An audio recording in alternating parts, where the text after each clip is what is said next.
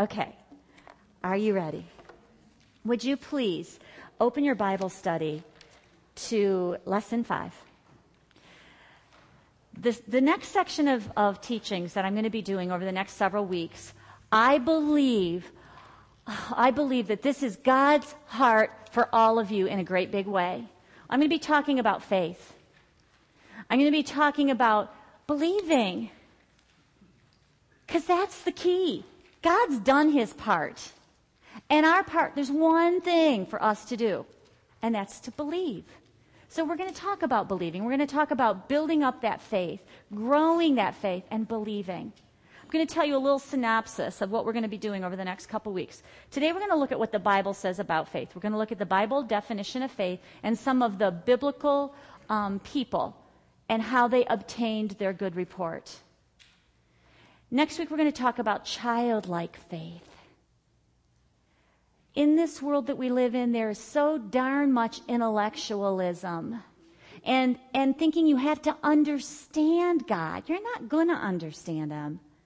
We're going to talk about childlikeness. God says to come like children and to just simply believe. So we're going to look at those characteristics of childlike faith. And then we're going to start talking about the power of our words. The scripture that Tom shared tonight faith comes by hearing, and hearing by the word of God.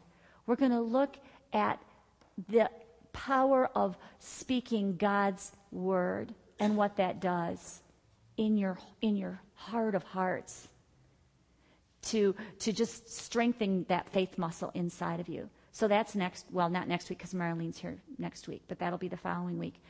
Then, week three of this, uh, very practical teaching that I, um, I don't even know what I call it, but I look at what the default is in this world, the default, the operating system that's in the world, the way that we speak, the way that we act, the way that we react, the things that we look at, the things that we read when you're fighting anything in your physical body or in any area of your life. That's the default. But we're going to look at God's operating system. And it's very practical. This is what the default is. This is God's best. And there's a whole series, maybe eight or ten things that we're going to talk about. So practical.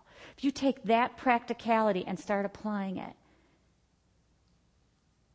God's word will manifest itself. I've seen it time and time again.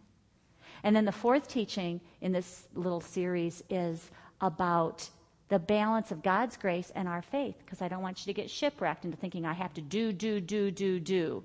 I have to confess God's word three times a day or I won't get healed. That's not true. So we're going to look at the balance of grace and faith. So I believe these next four sessions are God's heart for every one of us. God's heart for you to know Him and His best for you. So please, please look at your calendar. Set aside Wednesday nights for the next month and do your best to be here for those four weeks because it's, it's just powerful foundation on faith, life changing. I believe that, I believe, I totally, with all my heart, believe that coming to know the healer, coming to know him personally and trust him and have faith in him and in his word is how I received healing. And I want every one of you to receive fully, completely. So, would you please look at the lesson purpose with me? We're going to just do part of this lesson today. Jesus teaches us that whatever we ask for in prayer, believe that we have received it and it will be ours. The question then is how? How do we develop a faith to believe without doubting? Faith is like a muscle. We have a muscular system within our bodies, but if we don't exercise those muscles, they don't become strong. Likewise, we must exercise our faith in order to strengthen it to a point where we believe God's promises of healing more than we believe the doctor's report or the symptoms that we may be experiencing. So, the purpose of this lesson is to lay the biblical groundwork regarding faith in preparation for starting our faith exercise program. So, we're going to get in shape, Fred. He's our lifetime fitness dude. We're going to get in shape in here. Okay, foundation one. We're going to look at how Jesus teaches faith. He teaches us the spiritual principle of praying in faith. The world says seeing is believing, but Jesus says that believing is seeing. So let's look at our foundational scripture, which is Mark chapter 11. And please, if you have a Bible, open it. Mark 11. I love this scripture, as you all know. Starting with verse 22. So Jesus answered and said to them, Have faith in God. For assuredly, I say to you, whoever says to this mountain, whoever says to this cancer, whoever says to this trigeminal neuralgia, whoever says to this arthritis, whoever says to this wounded heart, be removed and be cast into the sea, and does not doubt in his heart, but believes that those things he says will be done, he will have whatever he says. Therefore, I say to you, whatever things you ask when you pray, believe that you receive them, and you will have them. Okay, so what could that mountain be? Jesus said, Speak to the mountain. Could be anything, right? Could be any issue. It could be little. It could be so insurmountable that you don't know how in the world you're ever going to get over it. Anything that you're believing God for is that mountain that He says to speak to. In this scripture, it talks about speaking to the mountain. It talks about speaking a lot. It says, Whoever says to this mountain, first he said, um, say, be removed and be cast into the sea. And then later on it says, but when he believes what he says, he will have it. He'll have whatever he says. So it talks about speaking to the mountain. It also talks about believing without doubting in your heart. So here, rewind 11 years ago, right now, I had stage four cancer. And I remember reading the scripture over and over and over and over and over and over and over and over again. And when I was first reading it, it was like, how, God? How? How am I supposed to believe without doubting that I'm healed when the doctor says, and all the reports say, and the symptoms are showing, and everything else says that I have stage four cancer? So, how am I supposed to do that?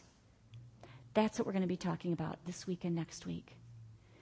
If you look at the bottom of that scripture, at the, at the last part in verse 24, it says, Therefore I say to you, whatever things you ask when you pray, believe that you receive them and you will have them. Believe that you receive them and you will have them. It doesn't say believe and then have them, or it doesn't say receive them and have them and then believe It doesn't say the believing comes at the end. It says the believing comes first. And then the receiving comes. And that word receive, we talked last week, is actually to take. When we believe it, we're just taking hold of what God's already given to us. It's like this gift that somebody's presenting to you, and we're, we're receiving it. We're taking that gift, we're receiving it. But the believing part is the connection so, what I'd like to do today is to start with the Bible definition of what that faith is, what, what the Bible says it is. So, let's go to the, the chapter in the Bible that they call the Faith Hall of Fame, which is Hebrews chapter 11. We're going to spend a little bit of time in this chapter right now. Hebrews chapter 11. Oh, Father God, I thank you for your word right now, and I thank you for the promises that you've given us. I thank you that the reason that we can have faith is because of you, because you are the faithful one, because of your promises, because of your love for us. And I pray right now, Father God, as we talk about faith, that something new is just birthed in us, a new knowing of who you are and what your plan is and what your desire is for your kids. And I ask this in Jesus' name. Okay, Hebrews 11 1. Now, faith is the substance of things hoped for and the evidence of things not seen. Faith is the substance of things hoped for and the evidence of things not seen. I want to talk about the, that beginning part of that scripture. Faith is the substance. The word substance is a foundation, it's the groundwork. Faith is the foundation of things hoped for. Now, I used to think that hope wasn't good. Hope wasn't good enough. Faith is what we needed. That hope was just a wish. Or hope was like, well, that would be nice. Or you've heard people say, I hope and I pray. And I would think, well, that's not faith. That's just like a wish. But hope is God's plan.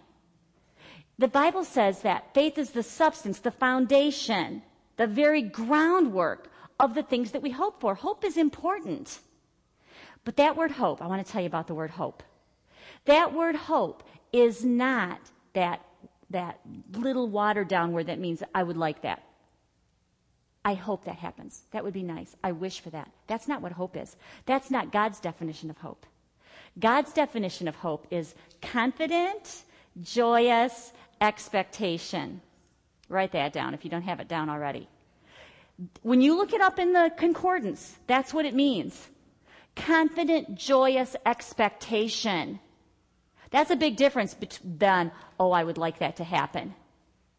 That confident, joyous expectation comes because you believe something true. That's what faith is. That the reason that we have expectation, the reason that something is bubbling up in you, that fervor, that holy fervor, because the reason that's in you is because you believe something true. The only way, guys, the only way that you're going to believe God's truth is to have a relationship with Him.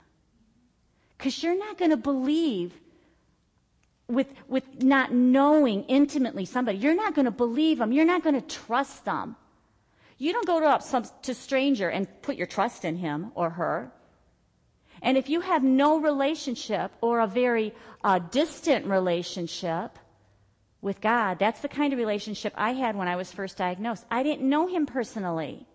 It took time for my faith to ramp up, to believe Him and to trust Him, because it's based on relationship. Faith is, is based on an encounter with Jesus. John had an encounter with Jesus last week. Big time.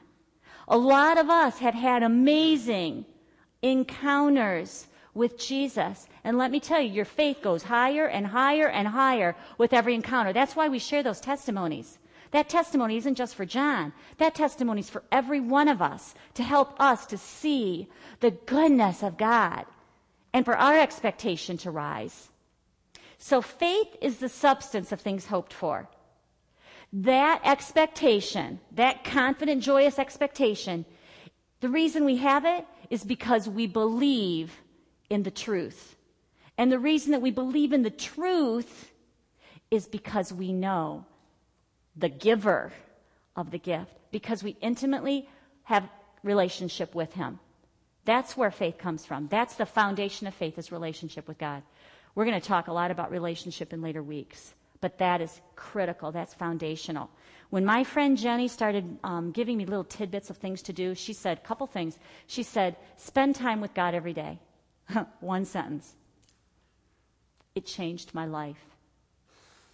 And she said, pray the word of God. She gave me healing scriptures and she said, pray these scriptures, declare them. Two little bits of advice, two six word sentences changed my life. Faith is the substance of things hoped for, believing what is true. So I've got a little, a little um, three steps here. We are persuaded of something true. I'm going to back. I'm going to do this the other way. I can do it frontwards or backwards. It doesn't matter. But I just changed my mind. I'm allowed to do that. I'm a woman we are excited. I'm excited because we're expecting something good. And we're expecting something good because we're persuaded of something true. I just restated faith is the substance of things hoped for. We're excited because we're expecting something good. And we're expecting something good because we're persuaded of something true. So now, how are you going to get that persuasion in you? That's where we're going. I would like to look, we go to the next screen, please. I'm going to look at the same scripture in the Amplified. This is God's definition of faith. In the Amplified, they take these words and they just expand them. And they take the original Greek words and they really um, uh, make them so much clearer. And they give you lots of, of, of depth. Look at this scripture in the Amplified. Now, faith is the assurance, the confirmation, the title deed. Don't you like that? The title deed of things we hope for being the proof of things we do not see and the conviction of their reality. Faith perceiving as real fact what is not revealed to the senses. Title deed, that's what faith is. Faith is your title deed. Title deed means you own it. Your confirmation. Your assurance of those things you hope for. Those things that you're expecting. Your faith is a title deed. You own it. And it's the proof of the things you don't see. It's the proof. You don't see it yet, but your faith is the proof of it, and it will manifest. Faith is the believing part that appropriates or takes hold of the gift that Jesus has given to us. But the last part here is so important faith perceiving as real fact what is not revealed to the senses. When we're living this life, the default is relying on your senses, relying on what you know intellectually, because it might be a doctor's report or it might be um, uh, something that you, you just know. It might be something you feel in your body, that you see, that you hear. Your senses are what we typically depend on. But God's saying, oh no, don't, don't depend on your senses.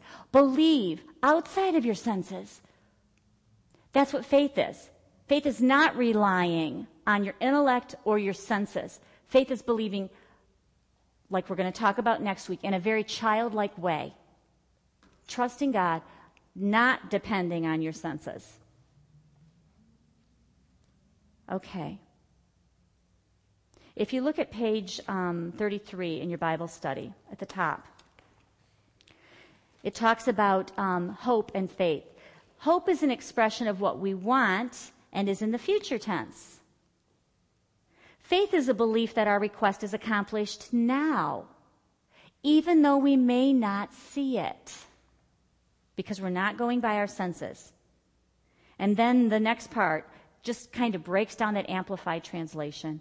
Faith is the substance, the assurance, the confirmation, the title deed of what we hope for. It's the evidence or the proof of what we do not see and the conviction of their reality. The word conviction means I'm convinced.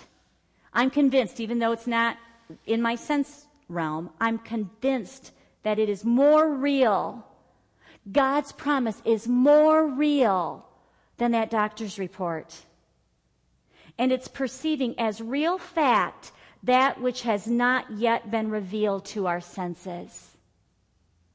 I just have to stop right here, and I believe that this is a word for somebody right now. God's word is the final word. God's word is the final word. It's the end of the story. I have a woman that I'm believing with for a good report right now. And last night I was praying with her, and that's what he said he said, Oh no, my word's the final word. Above, above what the doctor says, above what the doctor's report says. It doesn't matter what the doctor's report says. My word is the final word. My word is the final word. Okay, let's look at some examples in the Bible. We're going to start with verse 2. 11 2. Hebrews 11 2. For by faith, these are some examples of faith in action. These are some examples of believing and receiving. For by faith, trust and holy fervor born of faith, the men of old had divine testimony born to them, and obtained a good report. One verse in the Bible just says, These men of faith, these men of old, they believed and they obtained a good report. As I was reading this and studying this and just kind of meditating on the scripture this week, I was looking at some other friends here and I was saying, For by faith, by trust and holy fervor born of faith, John had a divine testimony born to him and obtained a good report. By faith, by trust, and holy fervor born of faith, Jerry had divine testimony born to him and obtained a good report. By faith, Tom obtained a good report. By faith, I, reta- I obtained a good report. Their holy fervor. By faith, Yvonne obtained a good report. And Fred obtained a good report. People I'm naming, if you haven't been here before, let me just tell you if you've been healed of cancer right now, stand up. Bladder cancer, brain cancer, uh, appendix cancer, breast cancer, lung cancer, lymphoma, testicular cancer, prostate cancer. Praise God. Praise God. Holy fervor, guys. That holy fervor is a, just a, an excitement.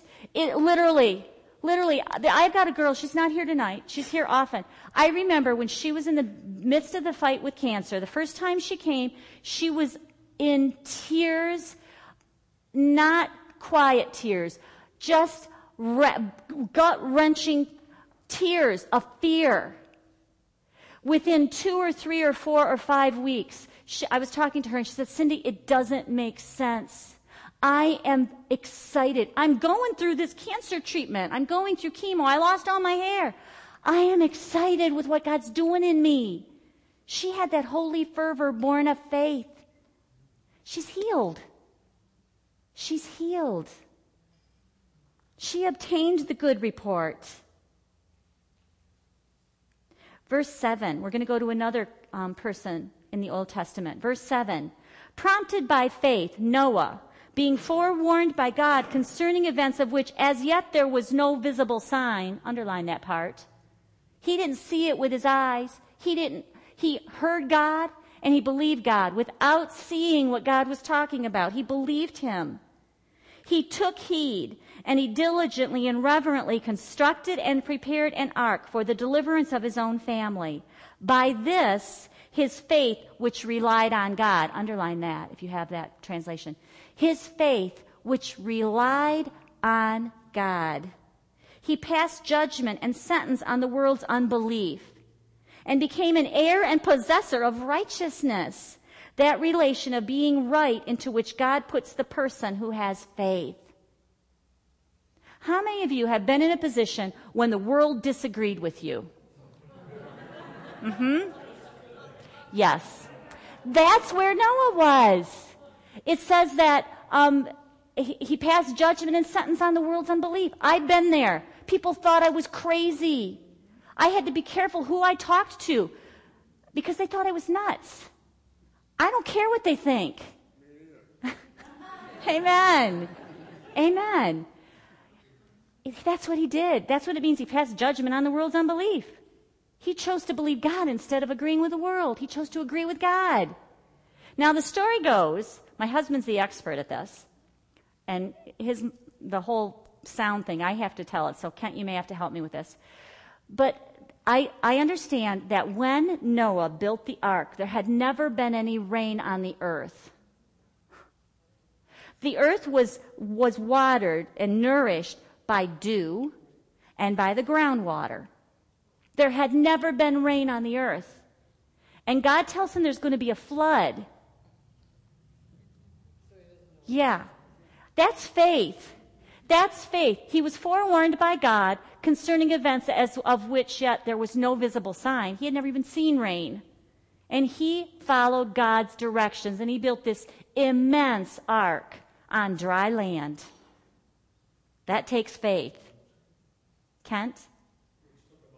It took a hundred years for him to build the ark. Yeah, everybody had to think he was crazy. We've all said, you know, that people think we're a little crazy because we believe God at His word and we trust Him and we see the results. Think about Noah. That's faith. The next example is Abraham, starting with verse 8. Urged on by faith, Abraham, when he was called, obeyed and went forth to a place which he was destined to receive as an inheritance. And he went, although he did not know or trouble his mind about where he was to go. That's a word for all of us. Don't trouble your mind about it. Don't try to reason it out or figure it out because you're not going to be able to. Here, this man who was a very wealthy man with a big family and all kinds of animals and, and riches God says, leave. Leave your home. Take your tents and just go. He didn't know where he was going to end up.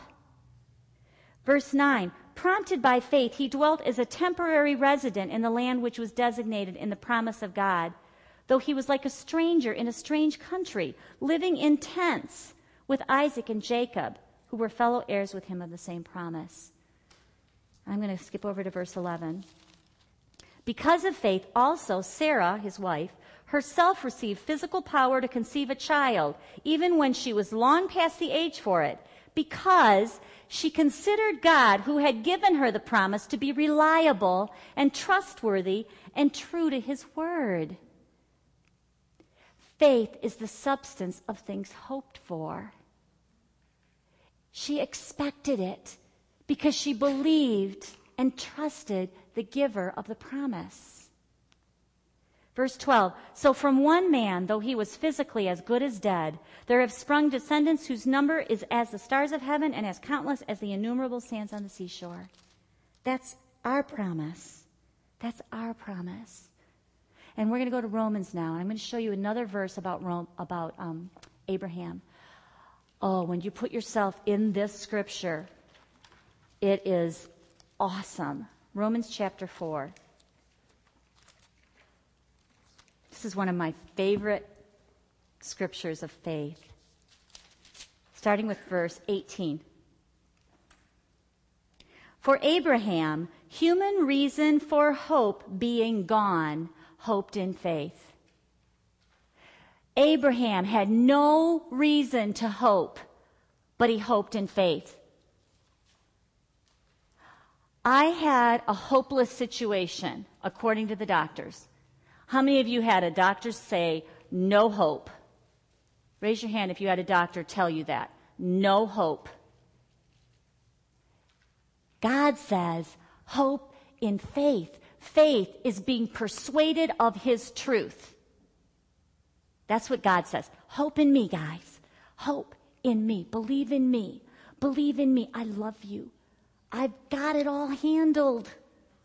Don't try to figure it out. Hope in me. That's what, that's what Abraham did. As it is written, I have made you, oops, I want to go to the next verse. For Abraham, human reason for hope being gone, hoped in faith that he should become the father of many nations as he had been promised. For Beth, human reason for hope being gone, hoped in faith that she should be completely healed as she had been promised. By the stripes of Jesus, you were healed. She believes the promise of God, just like Abraham did. Verse 19, he, this back to Abraham, he did not weaken in faith when he considered the utter impotence of his own body, which was as good as dead because he was about a hundred years old, or when he considered the barrenness of Sarah's dead womb my friend Beth, did not weaken in faith when, she considered the doctor's report. My friend Lisa did not weaken in faith when she heard the doctor say, There's no way that you're going to beat this girl. She said, Oh no, she believed God's word instead of the doctor's report. Verse 20 No unbelief or distrust made them waver, made him waver, made Beth waver, made Lisa waver concerning the promise of God. But he grew strong and was empowered by faith as he gave praise and glory to God. Fully satisfied and assured that God was able and mighty to keep his word and do what he had promised. Okay. Would you please repeat after me? Look up there at the scripture. No unbelief or distrust will make me waver concerning the promise of God. But I grow strong and I am empowered by faith as I give praise and glory to God. I am fully satisfied and assured that God is able and mighty to keep his word and to do what he has promised. Isn't that good? Isn't that good? That's one of the scriptures that's on your paper that I gave you tonight. God's promise is true. And our part is coming into that place where we have that holy fervor, believing just like Abraham did. He was a hundred years old. He'd been impotent for how many years? I don't know. His wife was barren. She was 96 or 97 years old. I'm 54, 55, and I don't want to be in that, those shoes right now.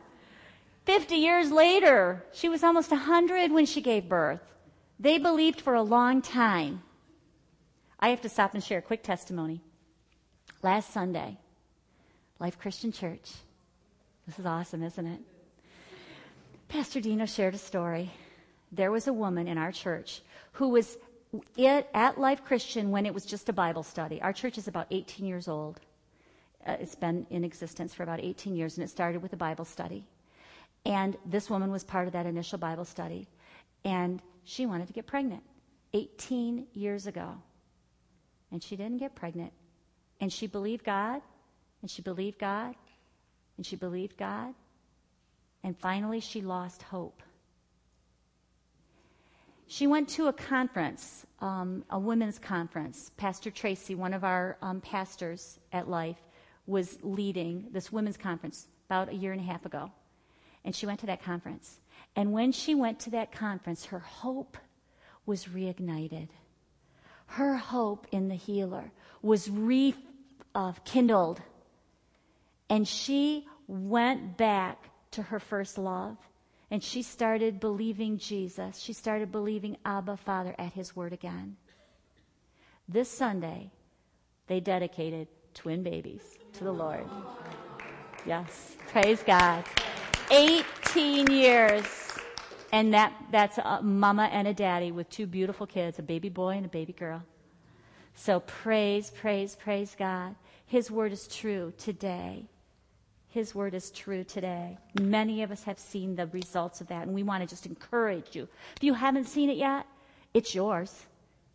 Doesn't mean that it isn't yours. It is yours. You've already obtained it. You might not have seen it in your body yet, but Jesus already paid the price for you because you're worth it, because He loves you so much. Okay. So, how did Abraham, this is at the bottom of page 33, how did Abraham act in faith?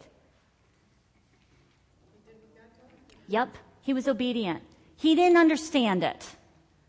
That's the childlike part we're going to talk about next week. He didn't understand it. He didn't try to understand it. He went ahead and did what God said. He didn't trouble his mind about it. So, what did Sarah think of God's promise? She did, but what does it say? And uh, actually, it's in the next, um, it's in Hebrews 11. She considered him good for his word. She considered him able to keep his word. And so, what was the result? Yes, they did. They got their baby. Abraham had relationship with Father God. Noah had relationship with Father God. Relationship is that key. Relationship is the key. Okay. I would like to go back on Romans 4. I would like to go back to verse 17. As it is written, I have made you the father of many nations. This is Abraham's promise. He was appointed our Father in the sight of God, in whom he believed, the Father of faith. He was appointed our Father in sight of God, in whom he believed, who gives life to the dead and speaks of the non existent things that he has foretold and promised as if they already existed. Let me read it from another translation. This is the New King James. As it is written, I have made you a father of many nations, in the presence of him whom he believed, God, who gives life to the dead and calls those things which do not exist as though they did. This scripture is a little hard to understand, but I want to talk about it for just a minute. When Father God called Abraham the father of many nations, was he the father of many nations? Not yet. He called him what wasn't yet. And that's what the scripture says. It says, um, speaks of the non existent things that he has foretold and promised as if they already existed. Back in the day when Abraham was waiting for that promise, he waited a long time. His name was Abram. And then, shortly before they conceived, about a year before they conceived, he changed his name and called him Abraham. The name Abraham means father of many nations. That's what the word Abraham means. And so, Abraham changed his name at 98 or 99 years old. And that way, every time somebody spoke to him, they called him what he wasn't yet. They called him the father of many nations. That word was going forth, and he was stepping into that role. He was, it was building his faith to say, okay, that's who I am. How many of you know Pastor Sarah Marie? A lot of you do. She's our, our founding pastor. For the first, I don't know how many years I knew her, her name was Pastor Marie. In a, an encounter she had with Father God, he called her Sarah. She didn't know why. He didn't explain why. but she did the same thing that Abraham did. She made the choice to change her name to Pastor Sarah, to Sarah, because that's what God called her. She was doing what was biblical. She's saying, Well, God called me Sarah, so I guess I better be Sarah. So maybe God has a reason for her to be called Sarah. So she, her name now, we, call, we, she hasn't had it legally changed, but we, we all call her Pastor Sarah, Pastor Sarah Marie. So Abraham, the father of many nations. So how does that relate to you? God says in the scripture that he called things that were not as though they were. And that's what we're going to be doing. When we talk about building up our faith, we're going to be speaking to our body. Based on the promises of God, we're going to be speaking of non existent things that He has foretold and promised as if they already existed. In my case, when I had a diagnosis of cancer, I spoke to my body and I called it healed because that was God's promise for it. And I spoke to my lymph nodes and I called them healthy. And I spoke to my immune system and I called it strong. I spoke to my body and I said, There's no cancer in there in the name of Jesus. Because that was his promise for me. By the stripes of Jesus, I was healed. So I spoke of the non existent things that God had foretold and promised as if they already existed. We need to stop calling those things that are as they are and start calling them as they're not. That's speaking in faith. And it's not lying. You're denying its right to exist. You're not denying that it's there, but you're denying its right to be there. When we get into that practical application, we'll talk more about how to talk. But I just wanted to give you that nugget right now. Okay, we're going to do one more scripture tonight, and then we're going to say childlike faith for next week. Would you please look at Foundation 4, which is at the end of our lesson, page 35. Mark chapter 9. We look to Jesus and his ministry of healing once again. In Mark chapter 9, a father is desperate for his son's healing, and he makes a request of Jesus. He says, If you can do anything, Jesus, have compassion on us and help us. And Jesus tells him, If you believe, all things are possible to him that believes. All things are possible to him that believes. All things are possible. Say that. All things are possible to him that believes. Say it again. All things are possible to him that believes. Okay, this is chapter 9, verse 17. Then one of the crowd answered and said, Teacher, I brought you my son who has a mute spirit. I want to read it from this version. A man in the crowd answered, Teacher, I brought you my son who is possessed by a spirit that has robbed him of speech. Whenever it seizes him, it throws him to the ground. He foams at the mouth, gnashes his teeth, and becomes rigid. I asked your disciples to drive out the spirit, but they could not. O unbelieving generation, Jesus replied, How long shall I stay with you? How long shall I put up with you? Bring the boy to me. Notice he's, he's saying unbelieving. He wants us to believe. So they brought him. When the spirit saw Jesus, it immediately threw the boy into a convulsion. He fell to the ground and rolled around, foaming at the mouth. Jesus asked the boy's father, How long has he been like this? From childhood, he answered. It has often thrown him into the fire or water to kill him.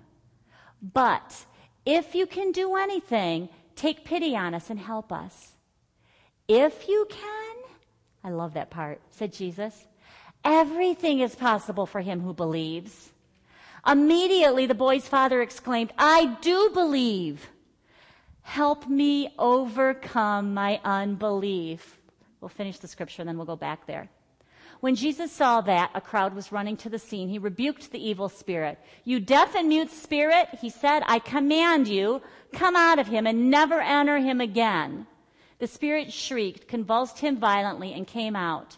The boy looked so much like a corpse that many said, He's dead. But Jesus took him by the hand and lifted him to his feet, and he stood up.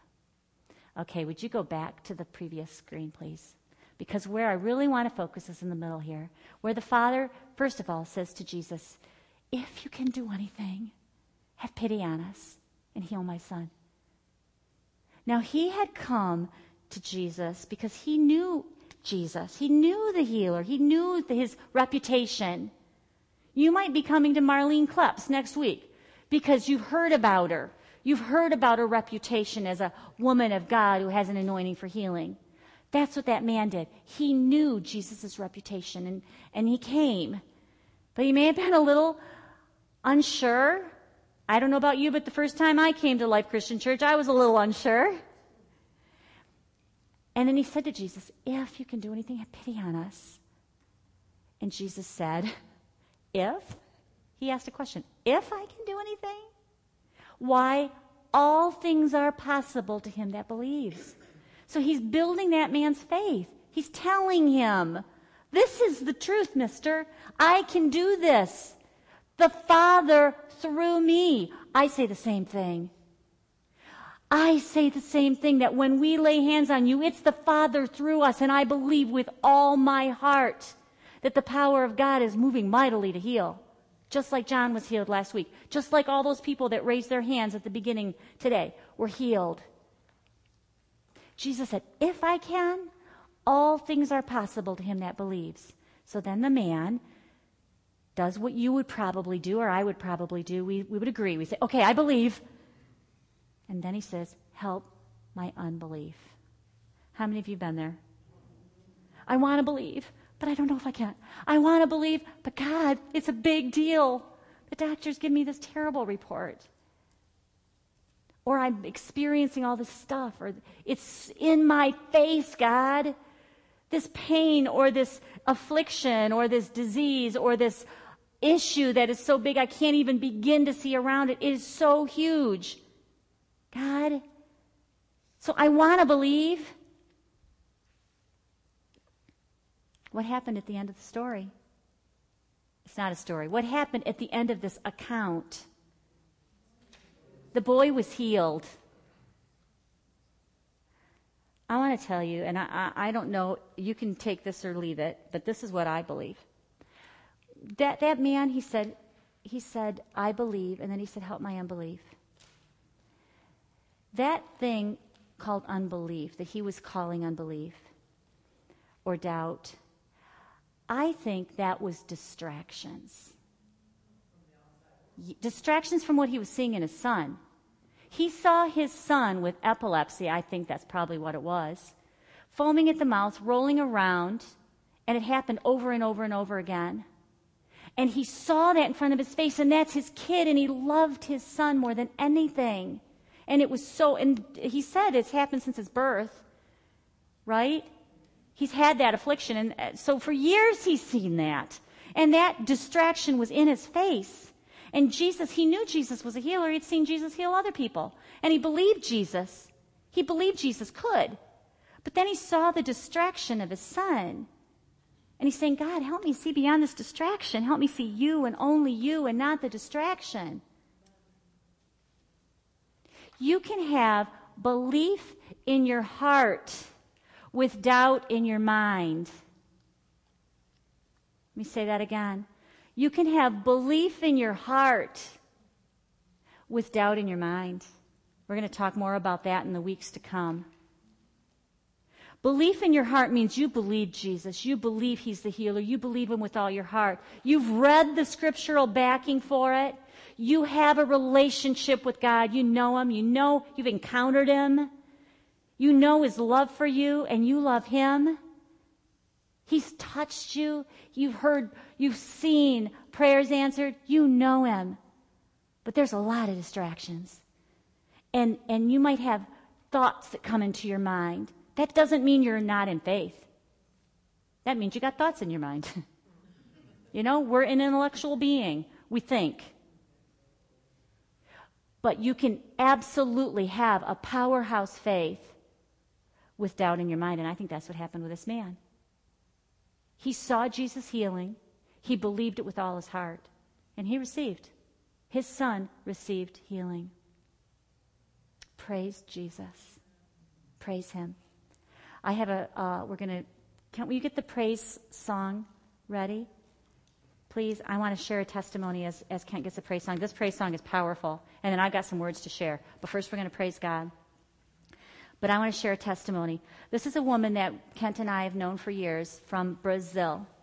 Beautiful, beautiful woman, um, and a very dear, close friend. Kent, uh, when she got married, Kent gave her away because both of her parents had passed away. And I was like the stand in mother of the bride. It was amazing. So we're very close to this girl. And her sister had a daughter, has a daughter, who had epilepsy her whole life. And she was um, in her 20s, honey? Do you remember how old Amanda was? Teens? Middle teens. Okay, so she'd had epilepsy for a long time, and it was very, very, very, very serious. She had multiple seizures daily. It, they were so uh, such to such a degree that she had never been able to go to school. She had she was not verbal. Um, uh, from what I know, because I'm in education, um, very often when there's a lot of seizure disorder, it interrupts the, the learning paths. She wasn't able to learn. So she wasn't verbal. She had never gone to school. She had serious seizure disorder. Well, my friend, we, we were able to watch her blossom in coming to know Jesus. And then she took her knowledge and shared it with her sister. And her sister started trusting and believing God and coming to know Him personally. That's the key. She received Jesus as her Savior. She started to spend time with God personally every day. She started to seek God's truth about healing and, and look at his, his uh, promises in the Bible about healing. And my friend Sita got a phone call. This, is, this has happened a long time ago, is, but it's perfect for this day, for this um, lesson. She got a phone call from her sister in Brazil, and her sister said, Sita, this is the happiest day of my life. And Sita said, Why? She said, Amanda went to school today for the first time. The seizures got less and less and less as she prayed and believed. The seizures disorder got to such a, a, so much better that she was able to go to school. She was able to start learning. She was in her teens. She had never gone to school just like this little boy. And her mother believed. She received Jesus as her healer.